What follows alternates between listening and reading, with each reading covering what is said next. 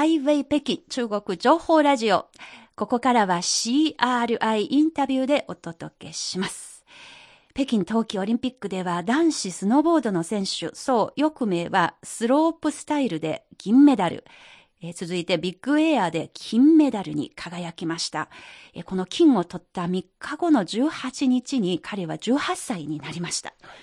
えー、大会前に、西郷さんの放送でも紹介しましたが、はい、オリンピックメダルを自分の成人祝いにしたいと、そうですね。彼が公言しまして、はい、本当に目標実現できて、お見事でした、ね、すごいですね。ね。はい、先週オンラインでしたが、蘇選手のコーチ、日本人の方なんですね。うん、佐藤康弘さん、47歳の佐藤コーチにインタビューすることができました。はい、で、そのインタビューの内容は、短い4分半の中国語字幕をつけてのショートムービー、はい、動画を作りまして、うん、えー、CMG のソーシャルメディアで配信しますと、なんとすごく大きな反響を呼びまして、えー、これまでにその動画の再生回数が800 88万回に達していまして、はい、そしてハッシュタグは中国のウェイボーのホットワード首位にまでに、えー、なりました。はい、で、今日までにそれに関するトピックスですね。それに関する閲覧数は1億6千万回超えたと、驚異的な、ね、あの記録ですね、はい、何が話題になったかというと、うん、こんなことです。ビッグエアだけでなく、スロープスタイルでも金メダルが取れるまで、シャオミン、つまり総翼名選手のことですが、はい、シャオミンに彼女はできないなと、あの、冗談交じりで言ってたこの言葉がものすごく話題になりまして、で、そこから佐藤コーチのお人柄がものすごくよく伝わったことで、はい、まあ、ちょうど土曜日でもありましたので、うん、大会閉会する前日、もう多分中国中の人が佐藤コーチと宋翼明選手のこの親子のような絆に感動して、ものすごくハッピーに楽しく土曜、土日を過ごして話題になっていたのかなと思います。はい、で、私がこの取材の中で一番印象に残ったことは、はい、やはりこのスロープスタイルでミスジャッジによって金を逃した後、うん、そしてビッグエアで優勝するまでの佐藤コーチとシャオミン選手の葛藤、心の葛藤でした。佐藤コーチの目に映ったシャオミン選手とはどのような青年だったのか、まあ、まだ少年ですけれどもね、はい、え今日はこの佐藤コーチのインタビューの中から抜粋してお伝えしてまいります。どうぞお聞きください。まずは、スロープスタイルで銀メダルを獲得したシャオミンからメダルをかけられた時の感想です。ねえ、そういうこともやってくれるっていうのもね、本当に、まあ、あったかいなって思うし、ねすいません、泣いちゃいますね、これ、本当に。うん、涙もろいコーチだよというタイトルになっていろんな記事も出てますね。やっぱり涙もろい方ですね。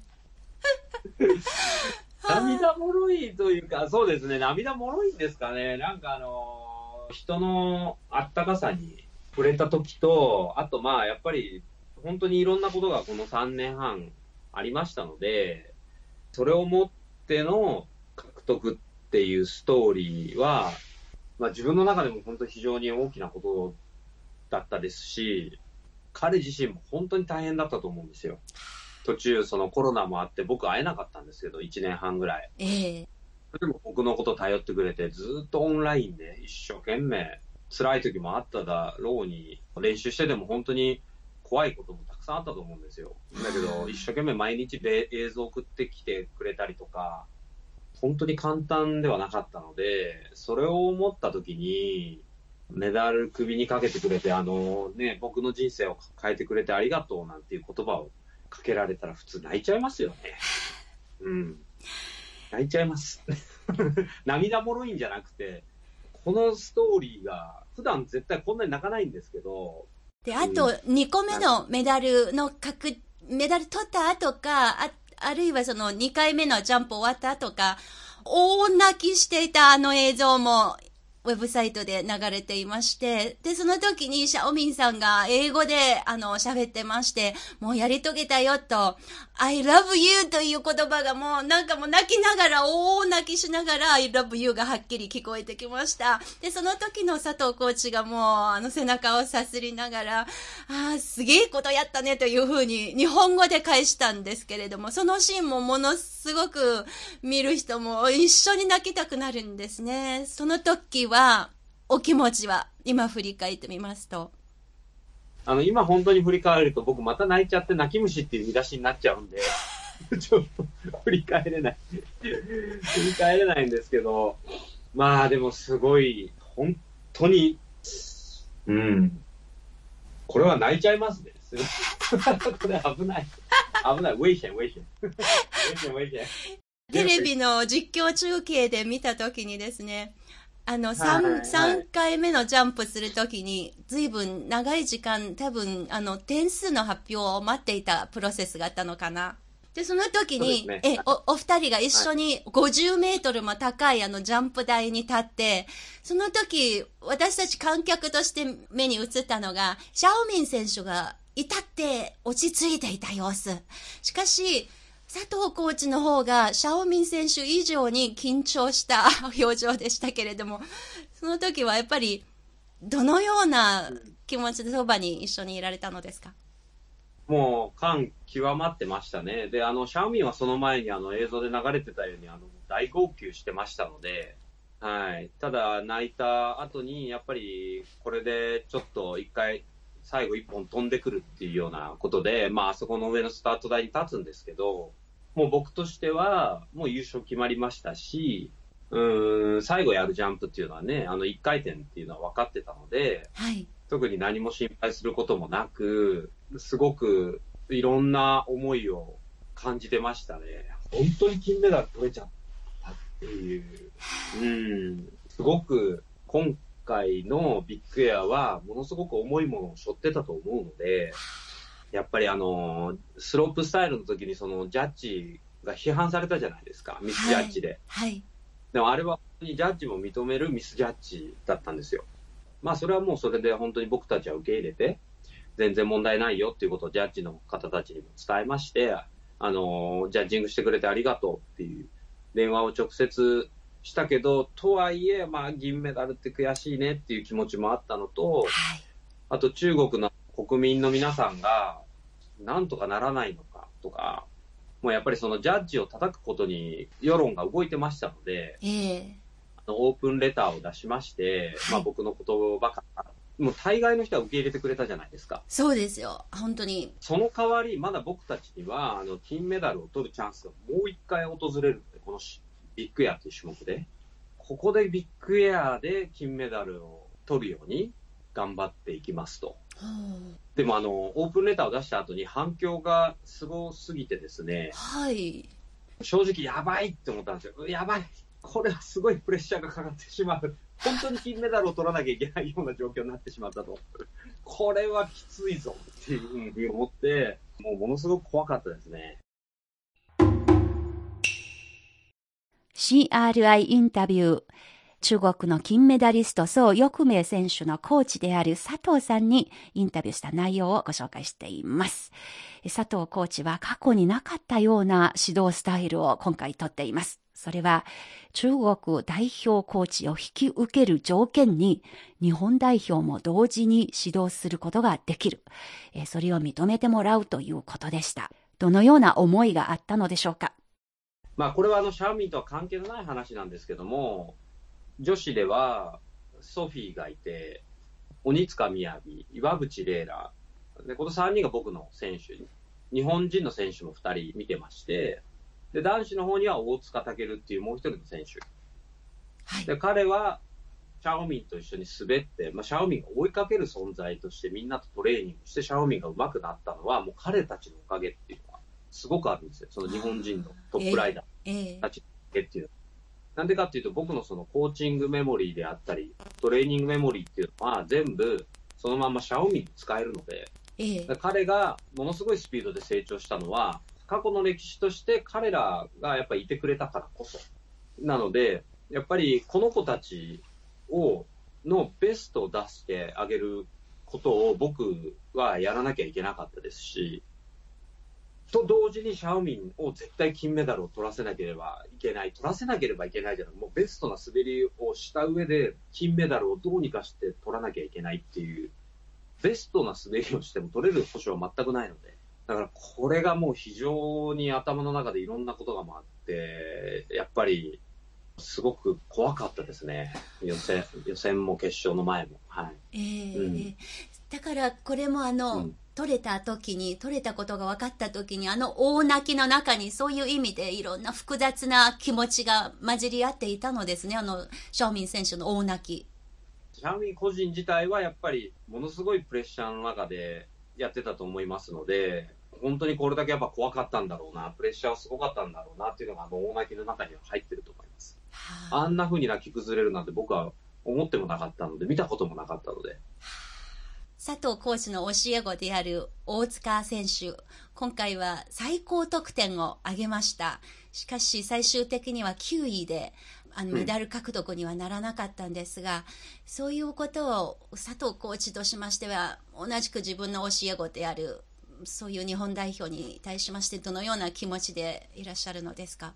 うーん、そうですね。複雑な気持ちではあるんですけども、でも、あの日僕は、タケルに絶対表彰台に乗ってほしかったので、アドバイスはしてました。で、スロープスタイルの時は、まあ、ハグしたり、ハイタッチしたり、まあそういった感じで応援はしてるんですけども、まあ特にあの彼も20歳でして今、どっちかっていうと彼のスタイルっていうのはその自分で結構頭で考えて構築していきたいっていうタイプなので、そのプロスノーボーダーのもうトップになった後は、だから、まあ、とりわけこっちから言うことっていうものは極力減らしてないっていうような関係がずっと続いてたんですけども、はい、ただ、あの、スロープスタイルで決勝であんな3回連続こけるっていうのはもう僕の中でも彼、そんな彼っていうのはありえないので、ビッグエアの前に、これは本当の、やっぱりタケルじゃないし、こっちから見ててやっぱ思うところあるから、もうちゃんと、あったら、あの、伝えて言うからねっていう話をして、で、シャオミンにもそれを言って、その予選が始まる前、まあ、公開練習の3日間トレーニングする日あったんですけど、その間に、やっぱりちょっと気になるところがあったら修正していって、タケルの方も。はい、で、シャオミンはタケルにこういうふうにするけど、あの、やっぱりシャオミンはこれだけのスピードで上手くなったのはタケルのおかげでも本当にあるんだから、いいよねって言ったらもう当然、もちろん、もちろんいいです。僕がこんなに上手くなったのはタケルのおかげでもあるからっつって、まあ、それを受け入れてやってたんですけど、でもやっぱ予選の時から、まあ、ものすっごいやっぱ実力、本来の実力をやっぱ出してきてくれまして、タケルも。はい。はい、そうなった時に、うん、シャオミンの金メダルの可能性っていうのがやっぱり下がっちゃうんですよ。はい。で、ここがやっぱりすごい難しいところだったんですけども、でも、タケルにはどうしても表彰台立ってほしいし、で、シャオミンは絶対金メダルを取らなきゃいけないっていう使命があると。そんなさじ加減できるわけないじゃないですか。できないと思います。あ、じゃあシャオミン、え、タケル銀メダルとか銅メダルでいいかなとか、そんな無理じゃないですか、はっきり言って。もう全力でいかないとそんなの無理なんで。えー、だから、僕の中ではなんですけども、僕からのそういうタケルに送るアドバイスで、そういうのが、滑りがうまくいくようなアドバイスをさせてもらって、まあ実際予選の時に最高得点の95点やっぱ出して、はい、あ、じゃ決勝ですね。95点出て、ええ、シャーミンの得点が最高で92.5か93ぐらいなんですよ。はい。で、もう一つ、タケルがすごい技をやったら、もう確実にタケルが金メダルで、シャオミンが銀メダルの可能性もあったんですけど、はい。うん。まあそこはまあうまくいかなかったんですけど、タケル自体は。ただやっぱりあの、その前の日に、シャオミがそのフィジオからそのマッサージを受けてるときに、あの、こっちからごめんねっていう話をしまして、あの、シャオミンに。あのー、すごいとんでもない化け物を目覚めさせてしまったから、シャオミンの人生がよりハードなものになってきたんです。なぜなら彼を取るチャンスはめちゃくちゃあるから今回っていう話をして。ええー、うん。だけど彼はもう全然大丈夫っつって、あのー、もう全然僕上手くなったのはやっぱタケルのおかげでもあるから、もう全然大丈夫って。うん。だから僕から説明したのは、これは逆の時に、シャオミンを育てる時に、タケルだけ、タケルをコーチングするんじゃなくて、シャオミンのとこについてこれだけコーチングして、同じように、シャオミンが必要としてたからこっちで一生懸命やったのと同時に、タケルが今、僕からの何かを必要としてる風に見えるから、こっちにもやるからねっていう。もう俺の立場はめちゃくちゃなんだけど、ごめんねっていう話をして。うん。だけど彼は全然大丈夫って言ってくれた時に、または泣いちゃいましたね。それで、や涙もろいんですかね、僕ね。そうだと思います。すごい、なんて子だろうって思って。やっぱり、なんで今回、シャオミンがこんなに成功することができたかっていうのは、やっぱ明確な理由もありますので、まあ、これっていうのは、やっぱりこれからのその日本のスノーボード業界、スノー業界に伝えていけたらなっていうふうにやっぱり思ってます。で、そのスノーボードだけじゃないかな。他のスポーツにも多分言えると思うんですけども、すごくあの大事なものっていうものを逆に僕はあのシャオミンから教えてもらったって思ってるので、はい、これはしっかりこれ僕が指導していく日本人の子供たちにも、また親御さんにも伝えていかなきゃいけないなっていうふうに、そういう使命を感じてますね。シャオミン選手に教えてもらったとおっしゃいましたが、それはどのようなことですか？うん。やっぱりなかなかね、オリンピックで表彰台に乗るっていうのは難しいと思うんですよ。難しいんですけども、やっぱりあそこの表彰台に乗れるっていうのは、やっぱりそれなりのこうふさわしい人間なんだなっていうのをやっぱ今回感じまして、それっていうのは、やっぱりその実力であるとか、そのタレント性だけではなくて、やっぱりこう、人を思いやる気持ちっていうものをしっかり持つことっていうのが、今回一番僕が感じたことでして、で今まで、今まで僕はやっぱりうまくすればいいだろうとか、メンタル強くするにはやっぱ上手でないと、上手になりさえすればメンタルが勝手についてくるとか、そういう思ってるところもあったんですけども、今回はやっぱり全然違いましたね。やっぱりあの、うん、人を思いやる気持ちであったり、人をこう尊敬する気持ちであったり、やっぱ愛、愛ですね。愛が大事ですね。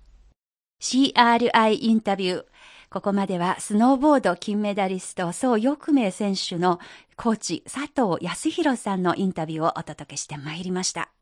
はい、あの、佐藤さんのお話を聞いて、あの、国境を越えた先生と教え子の愛がすごく感じましたね。はい。それから佐藤さんはコーチでありながら中国と日本のスポーツ交流の架け橋でもあると思いました。はい。本当に私がそのスポーツを通して両国の友好につながることができればこれ以上嬉しいことないということもインタビューでお話しされました。はい。CRI インタビューでした。